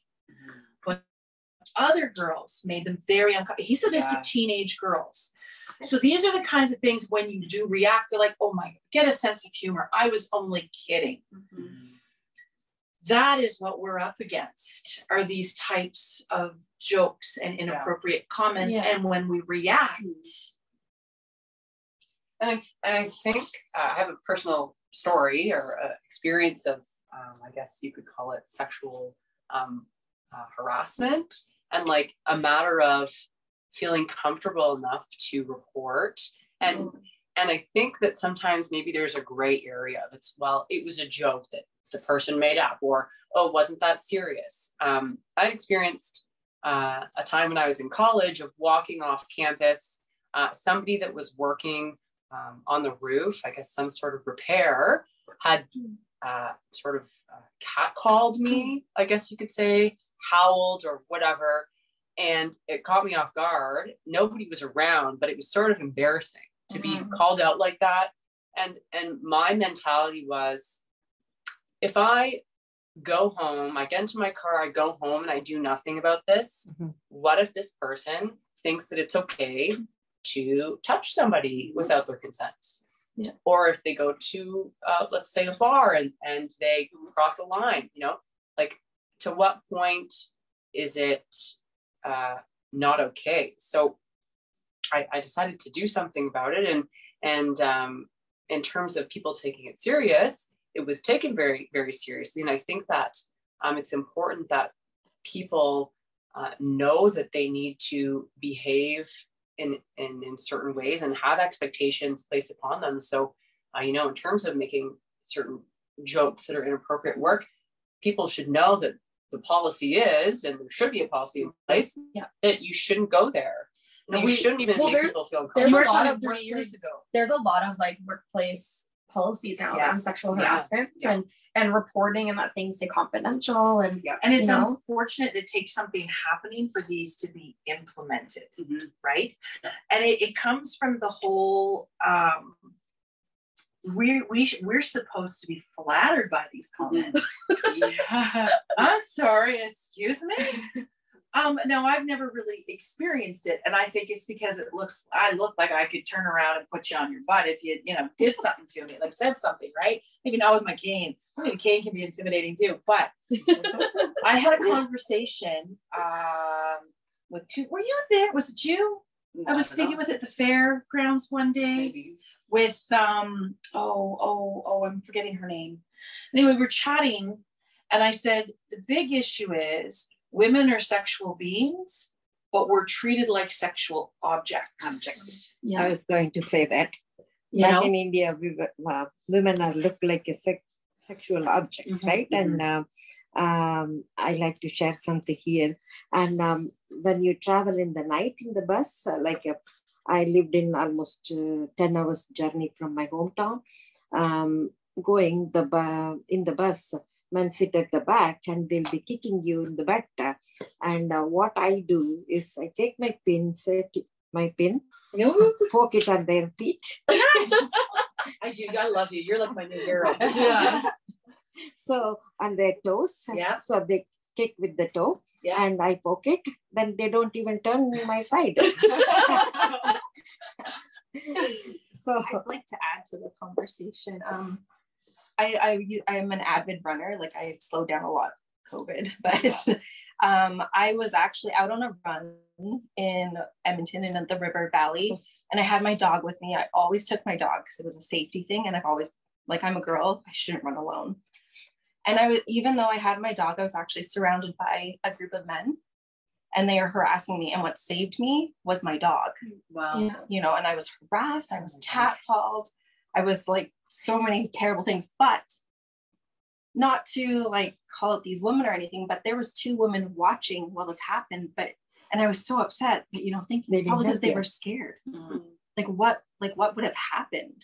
You know, there's like group of five men, so it was like five or six men surrounding me, and I'm like, where do I go? Yeah. You know, and these two women are watching, and I did call the police, but they're like, well, what can we do now? Yeah. Like, so with the Me Too movement, do you think that there's that women are feeling more comfortable in no in, in reporting harassment? Absolutely No. not. Like We're they the Brock only- Turner, like this Yo. like argument gets me heated. Mm. Brock Turner, oh, He was know, caught in the act. Three sexual assaults. What he spent like six months in jail. Yeah. Trigger warning. White male. Trigger warning. He was a white man, and Yeah. just recently, I can't remember his name, but I wish I could.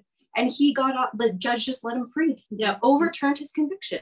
One judge what said the hell? one judge said to a victim, couldn't you have crossed your legs? That was here in Canada. Oh, We Yeah. the- the- so when it comes to trigger warning, trigger warning, when it comes to sexual assault uh, with women, we're the only victims of a crime that we're asked, what did we do wrong? Yes. Now, I am very open about my life and my experiences, and I was uh, sexually assaulted when I was 11. And it's a sad day and age when I say the words, I'm lucky I was 11 because I was believed, I'm believed. Mhm. At what age? I say to people, well, at what age do you stop believing people? Mhm. What You know, wearing? do you start, do you But- start, But I think I think also oh, are if you drinking? if Yeah. you if you do report something number one it is a trauma okay so you've Mhm. experienced a trauma number two you arrive at the hospital you get you know it, it's just like going yeah like it's just another trauma where it's like the rape hit and it's you know having to relive that story and i watched a documentary where a young girl did go through a sexual assault and literally had to tell her story five or six times you know different officers and they're Mhm. writing it down every time And you remember you're reliving, information. yeah, and you're reliving that trauma over and over. So sometimes um, people might feel it's best just to not do it because they don't want to have to go through that side of it. also um, because of the trauma things happen to the brain and you don't remember things. So i don't remember his name. I don't remember the time of the year but i can tell you what was playing on the radio. Yeah. i can tell you what his couch looked like you know? So that's the other thing is um, our legal system needs to have a thorough overhauling and understanding of trauma. Mhm. like oh Gam- Gamesh, Gamesh, Yeah, was- yeah, Yeah. Okay, so everybody's like, well, why did you go back to his house? You need to understand Mhm. the trauma that women or individuals feel, the people feel once this happens to them, and um, and and that kind of, for lack of a better word, twisted connection to, to their predator. Well, and I think our, our bodies naturally, um, when you're experiencing a trauma, there is a time where, you know, there could be periods where it's like a blackout, you know, you're, that? or, it's an out of, yeah, or it's that out of body experience where like you're not there, but you're watching it happen. And, and naturally we do that when we're experiencing a trauma. also is did I did I remember like was I mistaken? Yeah. Because that's what that was one of her one of the victims' comments mm-hmm. was like, yeah, I went back because I thought maybe I misunderstood, Yeah. you know, and I mean, let's face it, when these sorts of things happen, certain things are said to you. I was made to feel like it was my fault. I was 11, Yeah. you know? So that's another thing that uh, women, um, cisgender and transgender deal with is it is the one crime where they are made to feel like they've done something wrong. Yeah. You know, if you got mugged, well, were you wearing that expensive watch? Why did you wear that expensive Ah. watch in that Yeah. back Like alley? it's your fault. Did Like, you have money in your pocket? What, you know? And I oh, I get so angry with it. Were you drinking? Mhm. Who cares? And when they do go on trial, their whole sexual past is brought up, Yeah. which is why it's so important that we need to normalize women as sexual beings and Not not, sexual sexual objects because uh, a trigger get a trigger warning because a lot of people don't like this word rape culture exists there was a meme on facebook years ago. It still circulates every now and then and it's a split picture between a woman wearing work pants and um, she has knee pads on and she's wearing a cat shirt right? Like the the brand name cat the and then on the next panel it says oh two can play this game and it's a cat wearing a t-shirt that says whore. Okay. and people are sharing that and they think it's funny and i remember sharing it and saying okay so what about this picture made her a whore? Was it the fact that all of her skin was covered? Was it the dirty knees? Like and it and that is it was a woman who shared it. And this is why it's important that we put an end to this sort of thing. Yeah. because that right there perpetrates rape culture. Just because she was a woman, she was a whore, and everybody thought that was funny that a cat was wearing it. These are the things that need to change so that people start taking women seriously when they report. Yeah. Wow, you go, you look at the MMIW two spirited, mm-hmm. like that's a huge Yeah. issue Oh, all on its yeah. own. But missing murdered Indigenous women is just it's out of this world of how Indigenous women are treated. Mm-hmm. Like, and that's like it's unreal. And I just I can't fathom that idea of saying to someone, "Well, what are you gonna do?" And you we know? we created a culture where that was it seems to be okay this happens to Mhm. indigenous women because we are talking about a country that really needs to take a look at its history Yeah. when it comes to indigenous 100%. individuals but the fact that indigenous women to this day uh, maybe not right now but in the last year or two were still sterilized against their will. We don't see them as individuals. We don't see them as people. And i'm not saying we i mean collective we. And it's it's you see it in bipoc communities and lgbtq2s plus communities. Um, we're not seen as some somebody that matters. And you're right. It is in like we can go back hundreds of years. Like I'm a registered Alberta Métis. So you look at my great great great grandmother, her husband died and he was Scottish and she was Métis, you know, and she just got pushed, pushed out of her land. But Yeah. that still happens. Yeah. And this is at the end of the what late teen 1800s. Like, Mhm. yeah, I would say, you know, and it's still happening, maybe not pushed out of your land, but women of indigenous culture are still being like still having to fight for those extra rights that I identify as white. You know, I am Métis, but my skin is white. So I have that privilege Yeah. of just like not having to think twice about it. It's unfortunate. I'm trying to be better about it, but And I think the term is because I, have have a friend who is BIPOC and says passes as white. Mm. There's no question. You know what I mean? yes. Um, and I mean, yes, I'm LGBTQ2S plus, but you don't know that by looking at me. So I have a privilege that someone who has um, a visible difference. Yeah. You know what I mean? And even in my community, I had somebody say, you don't look gay.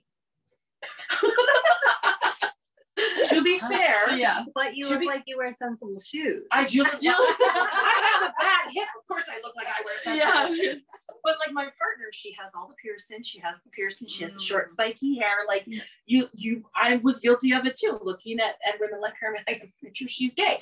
Yeah. You know, so people were you know, I'm like a lesbian. I'm like, well, I'm sorry. What does that look like? I'm not wearing my patch today. Like, you know, so I have um, that privilege also with being LGBTQ2S plus. Um, I was never in the closet. This when I started dating my girlfriend, a lot of people asked me, "Well, when did you realize you were gay?" I'm not gay. Yeah. Pansexual. Yeah.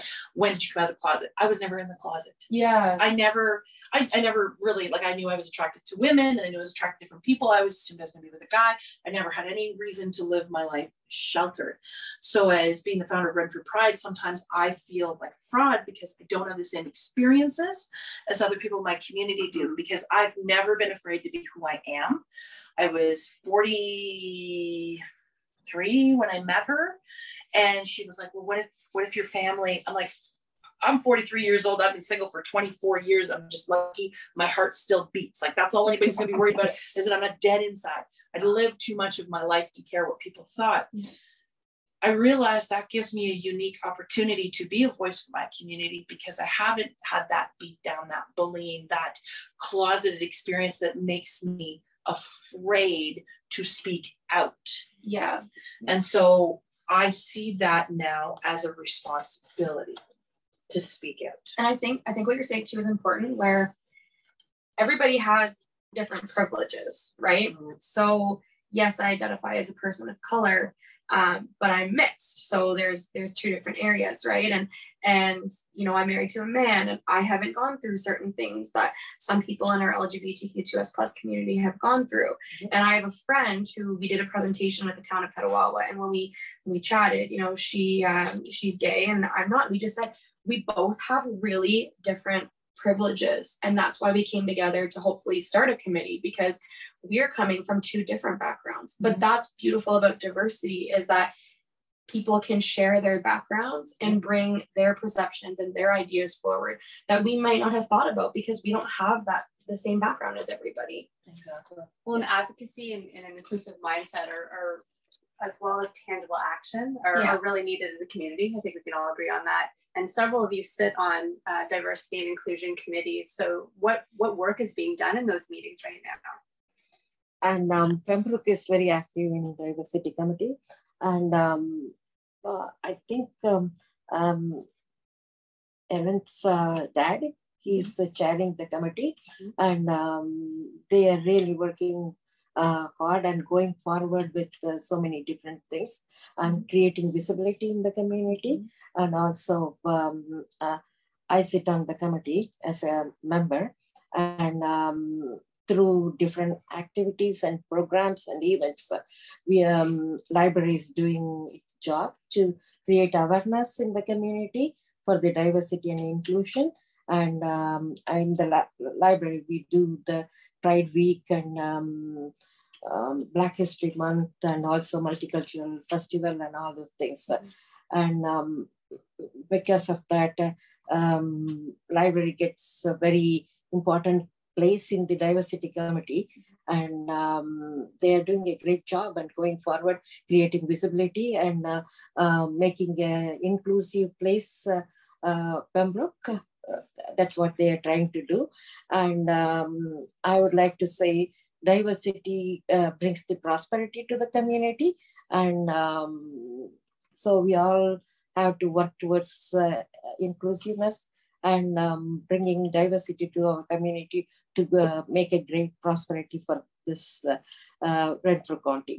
Yeah. So, so I sit on the um, Algonquin College EDI committee. So Mhm. there's a certain amount of us. Um, we have students, staff, we have teachers. So it's a really diverse group, and we discuss a lot of different topics and issues, not only in our community but in our college community. Okay. So some of the things that we've created, we've created a diversity and inclusion. Uh, equity diversity inclusion um, comment box where people can actually submit um, ideas or issues that are coming up. We've Uh-huh. also created um, land claim acknowledgements. Yeah. Um, we've done a lot of stuff. I mean, we've only been active for a few months, but um, we're also reviewing policies. We're reviewing, you know, even access to healthcare for some of our transgender students that might not have doctors in the area to be able to provide them with with certain referrals. Um, but yeah, we're working on that. I and I am trying to start one in Petawawa as well, um, because I just think it's really important. Petawawa is a very diverse community.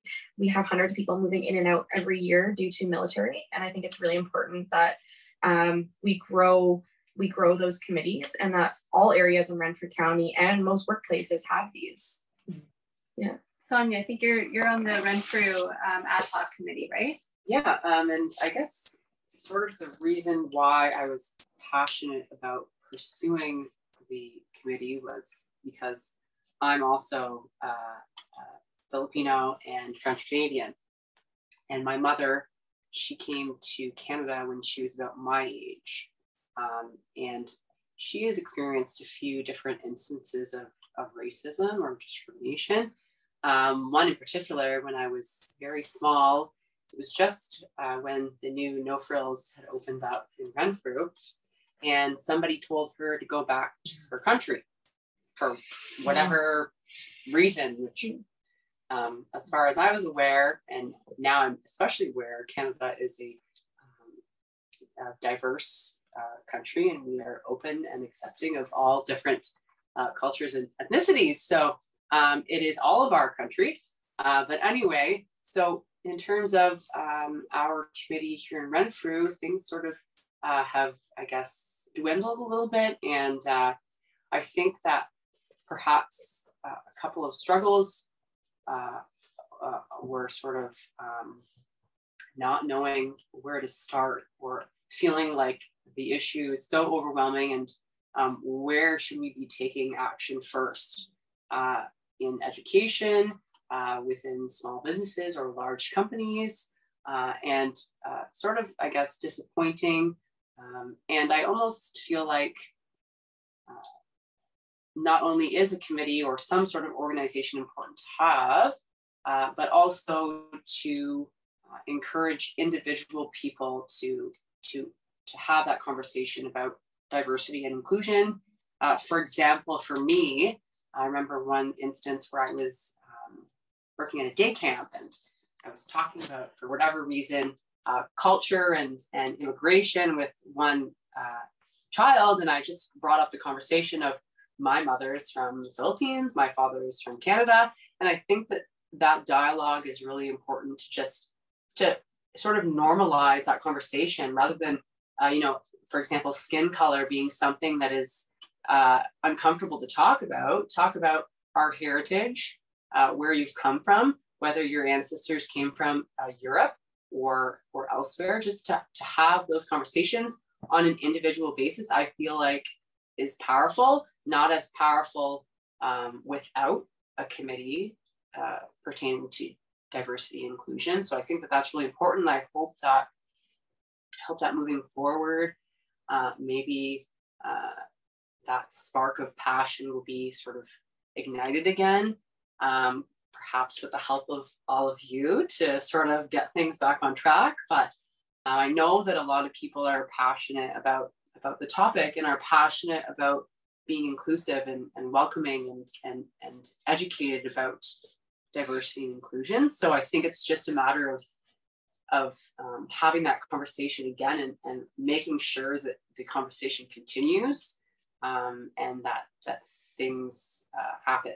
Mm-hmm. So well, and um, I too sit on the uh, Pembroke Diversity and Inclusivity um, Advisory Committee uh, as my as part of my work with Local Immigration Partnership, and the great work that was being is being done with that committee. Um, I approached the city to say, you know, I think that there's you, you folks are, this is an exemplar here. And uh, said, you know, I think that there is a lot of information that can be shared with all of the municipalities mm-hmm. to say, this is what's been done to date. I'm not saying it's perfect, but this is a model that can be followed, yeah, a model that that has been successful and that um, uh, can be used to, to start up. And, and yeah. so local immigration partnership in, in uh, partnership with the city of Pembroke we created a little how-to guide to create your own EDI committee.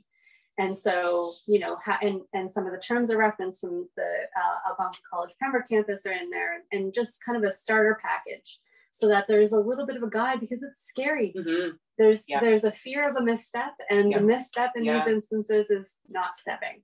yeah, yeah, that's true. That's true. Yeah. And, and I think a lot of municipalities are missing out on like grant pieces, right? Like there are certain grants in Canada that you can apply for if you're trying to build equity, diversity, and inclusion within communities. So okay. it's not just about um, like and and yes, they can be expensive if there's certain things. You know, Pembroke did the diversity garden and a, a lot of different activities, reviewing some of the murals and, and approving you know Indigenous artwork within the city. But um, but there are grants because this is something that's really really important to promote. I think too um, and I don't want to speak out of turn here, but it's it's and if I'm wrong, I know people will correct me, but like you said, Renfrew's has kind of gone quiet. Um, and I know that one of the big uh, proponents or one of the one of the people that really pushed for this has moved to another town. Mhm. Yeah. And I think what's important about these diversity committees is that the responsibility is not so set so heavily on the shoulders of the people you're trying to support. Yeah. It shouldn't be BIPOC and LGBTQ that puts in all the work. It's the allies. It's the allies that need to do this because um, I'm not speaking so much for myself because we've just established that I haven't experienced a lot of this, but a lot of members of the marginalized communities are just trying to survive day to day. It is not their job to teach us, you know, and and make the changes for us. It is our job to educate ourselves and to learn and to put in the work. We can't turn to a member of BIPOC or LGBTQ2S and say, okay, tell us what to do. Yeah. What do we need to do to change? I know right now you're you're dealing with systemic racism and um, homophobia and transphobia, but fix us, please, please fix us. But that's why That's we not how it don't, works. that's why we don't ask indigenous members of our community Yeah. to do land acknowledgements. Yeah. Because it's on the allies and it's on other people to be able to acknowledge that. And I think the first thing that needs to be done, um, I'm speaking for Renfrew because I live here, is to acknowledge that there are biases here, gender, systemic racism, because uh, we were talking about Rose. She was part of an article along with some other individuals talking about their racism experiences. Do you know people came to me and said, well, there's no racism. If she was experiencing racism, why didn't she tell somebody? She is, and you're still not listening. Yeah. So that's the first thing that needs to happen is that as a community, we have to acknowledge that we have we have growing to do, we have changing to do, we have educating to do. I think people take it very personally when they're told there's misogyny, racism, homophobia, transphobia. They're like, but that's not me. We're not saying it's you. We're saying it's ingrained in our communities. And you need to, and and the other word that people are really stuck on is privilege. Well, I don't have money. It's not necessarily what privilege means. It's understanding that um, my, the best analogy was a teacher came into the classroom, put a wastebasket in front of the Yes. class, and all the kids had to ball up their paper and throw it. The people in the front row had no problem making the basket. People in the middle, a little harder. People at the back barely made the basket. It wasn't that the people in the front were better basketball players. They just had the privilege of being closer to the Mhm. basket. Yeah. That's what privilege is, is that yes, your life was tough, but it wasn't made tough by your skin color Yep. or your orientation or identity. And that is a huge obstacle for the diversity committees to face in their communities. So as we creep up to three o'clock here, um, I have, have a pretty big question for each of you. Um, so everyone plays a role in forging um, gender parity. How do you think you're making a difference? That's a big question. I think essentially what it comes down to for any societal issue is to be kind, to encourage others to be kind, to critically think, to be open minded, and encourage others to do the same. And I think um, if if everyone was able to be open minded, was encouraged to be kind, and wanted to be kind, none of these issues would exist. We wouldn't care what other people decide to do with their lives, who they want to be with, what they choose to do as a career. And I think that, I think maybe I kind of live in like a fantasy world of wishing that everyone was open minded and kind and inclusive and, and, you know, more concerned about developing themselves personally and just trying to, to make a positive contribution to, to the world. I think that's that's the solution that I that I foresee being effective in addition to everything else that's being done. But that for me, that's like at the top of at the Mhm. top of the, the list, which I don't necessarily know if it's realistic. Um, for everyone to be exactly that way, just because we're conditioned and you know we've had life experiences and and I think that if we can just encourage people to be kind and if we can be kind and spread that kindness, which sounds terribly corny, um, that is when we can make a more inclusive and positive community and, and world for everyone to exist in. Yeah. I think first off, we have to recognize how the bias works in our favor. Yeah. Acknowledge that, um, own that, accept that. I think uh, for me personally, one of the biggest achievements was raising my son to be a feminist without even trying. Um, I think that role modeling, uh, living what we're talking about, you know, um, being what being that change we want to see in the world. Again, we're going to those corny cliche sayings. Yeah. Being the change you want to see in the world, and most recently for me, with everything that's happening in the world right now, uh, and in our own backyard kind of thing in Ottawa, I had shared a post, and it was um, an Indigenous mind thought of what are my obligations, not what are my rights, and that actually created a debate on my page. I've been shifting my thinking to what are my obligations to my community and to mankind, as opposed to what are my rights. Because as soon as we fulfill our obligations to our community and to mankind, those rights will just naturally be met. That. That's Yeah. that's good. That's So I would say my piece is like advocacy. So continuing to be active in my community, be active in my workplace, um, and educating others about why this is so important. Um, whether it's diversity, whether it's you know gender biases and issues that that come up.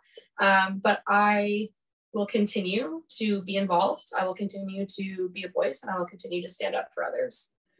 And I would like to add that the change has to uh, come from within us, uh, and we have to be uh, bias free, and uh, we have to, um, for example, uh, when my son got married, I told him, "You are not getting your mother; you are getting your partner, and uh, you have to share everything with the, all the chores. You have to share." So, like that, it has to start from Mhm. us Mhm. to make changes and um, even at home uh, at an, uh, in the workplace um, we have to be a um, change makers i will leave it with I still love you. Yes. Well, uh, before we close today's event, I want to uh, take a moment to acknowledge Ottawa Valley's awesome and ultimate boss babe, Holly. thank you Mastermind behind today's event, and of course the, Hol- the other Holly, the other talented Holly Alar from HA Video Productions for capturing today's important dialogue. And I would also like to acknowledge that this is probably the most people that I've been in a room with in quite some time, and I feel so privileged to have spent the last two hours with each and every one of you. I am grateful for all of your candor and uh, for sharing your thoughts on today's Break the Bias. I am so privileged, as I echo Jody's words, you know, to be able to participate in this uh, conversation by being a listener. I've learned so much. I really take a lot of value away from this. And I hope that all of you who joined us today have taken a lot of value away to this as well. Um, I've been watching the comments. Believe me, I've been going through them and seeing everyone's commentary. And I wish that I could uh, speak loudly for you during the conversation. But um, I think that everybody touched on some great points, and I, I don't even think that there's there's not time for questions because I really think that we covered it all. Um, you know, you guys really went there in all areas, and I just think it was so valuable. And I'm really appreciative that we have such strong voices that are amplifying other voices here in the community um, to be able to give them the opportunity to to say what you know what they might not be able to. So I want to thank you all for that. I'd like to thank Maple Ridge Inn Bed and Breakfast here in Renfrew for hosting us. This is a gorgeous location, as you guys have been able to witness the entire time. Uh, we've got some wonderful sponsors who donated swag bags to us. Uh, we've got Sunshine and Sweets, which is out here in Renfrew. We've got Farm Gate, which is out in Arnprior. We've got Sweet Sucra. I hope I'm saying your business name right, Amanda, who donated macaroons. We've got so many others. And of course, I'd like to thank the town of Renfrew. I'd like to thank the city of Pembroke, the town of Petawawa, uh, Renfrew County Community Futures Development Corporation, PARO Center for Women Enterprise in North Bay. who am I missing? Township of Laurentian Valley. And I think that's it. I do apologize if I forgot anybody else. Uh, Ottawa Valley Tourism Association. There we go. There was the last one. And again, I'd like to thank you, our listeners, our followers, our community for listening, for being a part of the conversation, and for our panelists who shared their opinions, their personal stories and experiences, and for being vulnerable, for speaking up for women in the Ottawa Valley. Thank you all for being here today. Ladies, thank you all for being here today. Bye. And we will be back soon.